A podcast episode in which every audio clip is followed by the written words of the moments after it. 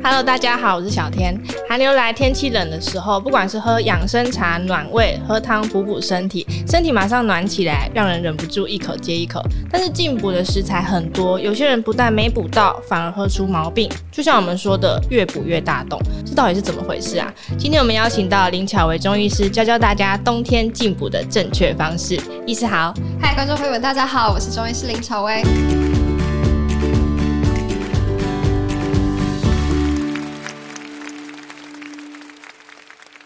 其实，您最喜欢的饮品之一是桂圆红枣茶，对不对？它对于暖胃啊，或者是其他的功效，到底有哪些？好，那我们就是逐步拆解。我就先讲一下红枣它本身的功效。那红枣呢，它在中医上面，我们会认为说它是性温，味道是。呃，甘甘就是甘甜的甘，它是入我们的脾胃经的，也就是说呢，它被认为说可以用来补中益气，然后像是产妇啊，或者是久病之人，又或者是说那种手脚容易冰冷的人，都还蛮适合使用一点红枣的。那红枣呢，它有被称为活维生素丸，因为它本身含有很高含量的维他命 C、维他命 P、维他命 A 啊、B 啊，然后还有就像是呃钙啊、磷啊这些，它的含量。量都很高。那桂圆呢，俗称龙眼，那它性温，然后味甘，然后呢，中医认为说它是可以补心血、养心血，所以它可以宁心安神。那中医的心脏到底指的是什么呢？它指的是除了我们的胸膛里面那颗心脏之外，它其实还包括我们的大脑的皮质。我们今天讲的我要养心安神，其实是安定我们的大脑神经。桂圆本身呢，就是有安心神的效果。那它的适用症是用在于像是你比较呃，你会有心悸啊、失眠啊、健忘啊，或者是说脸色微黄啊，或脸色泛白的人都还蛮适合使用桂圆的。那所以手脚冰冷的人也适合喝桂圆红枣茶。当然，当然，桂圆红枣茶就是适合那种呃，一到冬天然后容易手脚冰冷，然后又或者是说呢，觉得自己头晕，然后很容易疲惫，然后掉发量有点大的人都可以使用。那听起来它是一个养心温补的茶饮，没错没错。可是我有听说过有案例是喝桂圆红枣茶就竟然流鼻血。对，因为我刚刚有提到说它的性质是偏温性嘛，那温燥的东西，如果你今天是一个阴虚的体质。你就会容易有那种，比如说流鼻血啊、上火的情况。阴虚的体质可能会有哪些反应呢？就像是如果你今天很容易觉得，哎，喉咙干啊，然后或者是说容易觉得嘴破啊，又或者是说，呃，有一些失眠、便秘问题的人，哎，那你要小心了，你可能就是所谓的阴虚体质的人，那你可能就没那么适合使用桂圆红枣茶。所以有一些人可能喝红桂圆红枣茶对呃养生啊、暖身是有帮助，但有一些人可能因为体质的关系，所以可能。补错了就会造成一些健康的问题。没错，那还有没有哪一些也是同样的原理？哪一些进补的食物也要特别注意？好，那像是说呢，四物汤。那四物汤是还蛮多女生她可能生理期结束之后，嗯、就是妈妈可能会准备嘛，会炖炖四物汤给你喝。但其实四物汤。不算是每一个女生都适合使用的，为什么呢？因为它也是一样，它药材都偏温燥，嗯，所以一样。如果你今天是有个阴虚体质的人的话，你喝了四物汤，你可能会开始觉得说，哎，除了刚刚提过的口腔黏膜，然后或者是失眠、便秘等问题，你可能还会觉得很烦躁。就会觉得胸中有一股烦闷之感，然后无法疏泄，然后你可能就是哎，明明月经过了，可是怎么还是继续对男朋友发脾气？那这种时候就是哎，男生记得去问一下丈母娘，是不是炖四物汤给你的太太，给你的女朋友喝，所以他才变得那么暴躁。但是一般来说，就是我这边想要再澄清一点，就是有些人会觉得说，哎，四物汤是不是？不太能够使用，因为它是不是会造成，哦、比如说像是子宫肌瘤啊这样子的问题？嗯、那其实呢，目前没有直接的医学证据指出说，就是因为喝了四物汤才会导致说，哎，这些人有子宫肌瘤或者是呃乳房纤维囊肿等问题，还蛮多情况都是说，哎，这些人已经先有了这些问题了，然后我们去追溯他的一些呃生活史。就是他的饮食习惯，发现说他平常有吃这些补药习惯。Oh, 对，嗯、那我特别跟大家分享一个案例，就是如果说真的要比说谁比较恐怖的话，我觉得蜂王乳更恐怖一点。我有一个病人，他的情况是这样，他想要丰胸，所以呢，他就是自己买了一些蜂王乳来服用。嗯，但是呢，嗯，当然也跟他他的体质有点关系啦。但反正最后结局就是说，哎、欸，他的。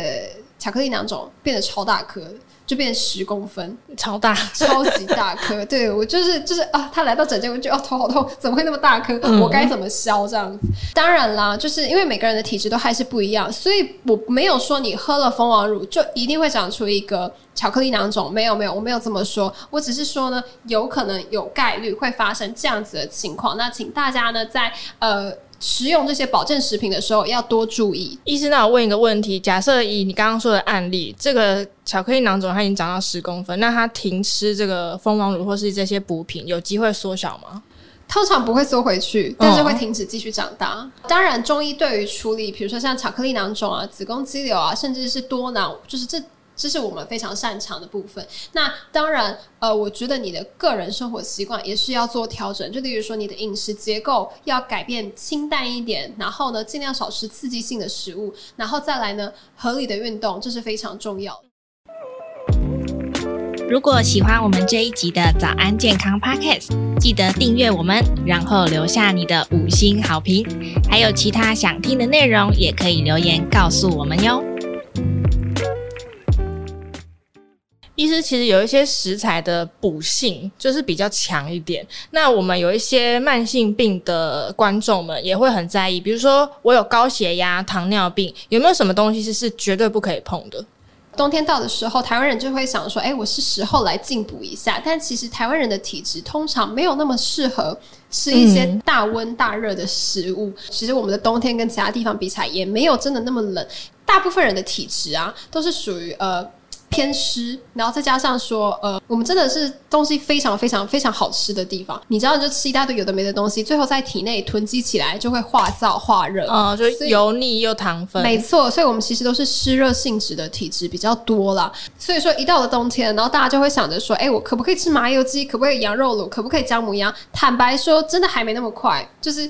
没有说一到十一月份出，你就要赶快大剂量的催什么立冬进补？对对对对，我觉得太早了。嗯，对。那其实回到刚刚的问题，像是高血压、糖尿病，甚至是高血脂的人，这些东西我都觉得你没有那么适合使用。嗯，那如果你真的想要使用的话，你可以先问一下你的主治医师，然后由他们来判断。那其实最应该控制的是他们的饮食。嗯，所以说呢，我会建议，如果是我自己的病人的话，我就会建议说，你就是都不要碰。像是糖尿病的病人，我们要的就是血糖是稳定的，但是怕说你吃了太补的东西会不会造成血糖波动太大？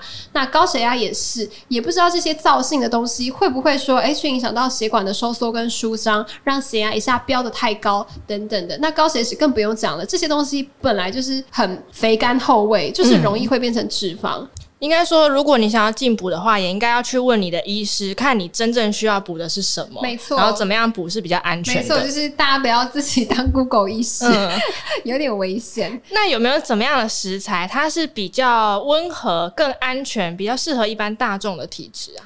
其实像是呃四神汤，我自己就蛮喜欢四神汤的。药方的组成是山药、莲子、芡实、茯苓，那有些人会加入薏仁，那这都是 OK 的。可能还会有一些店家加入一些什么猪小肠啊、猪肚啊，嗯嗯、这个我就觉得哎太过太过，又开始肥甘厚味。但是总而言之呢，因为四神汤它里面的药性是相对比较温和一点的，就是不温不燥，然后也没有说含糖量太高，太容易就是引起升糖的药材在里面，所以说它其实是相对适合大众使用的。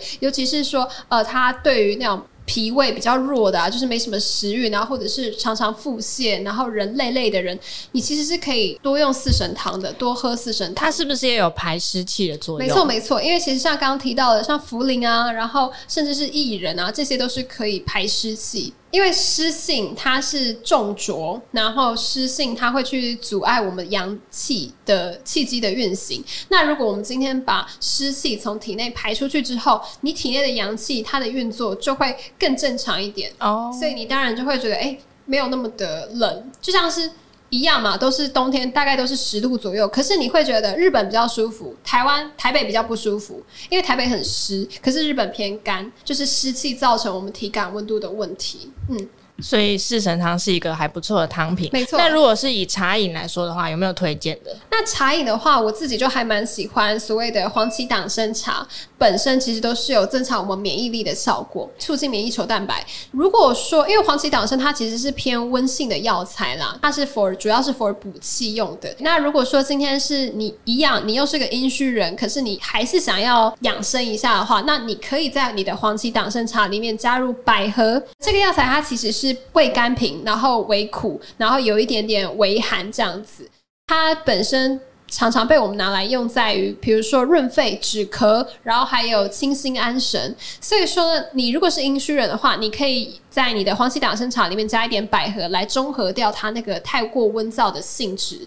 对，而且就是味道还蛮好的。嗯，嗯，那以上就是医师推荐的进补好物。其实进补真的是一大学问，别人的蜜糖有可能是你的毒药。重点还是了解自己的体质，然后也可以问一下医师，找出适合自己补到位又不伤身的饮食哦。今天谢谢医师接受我们的访问，谢谢医师。不会，那节目我们就下次再见喽，拜拜。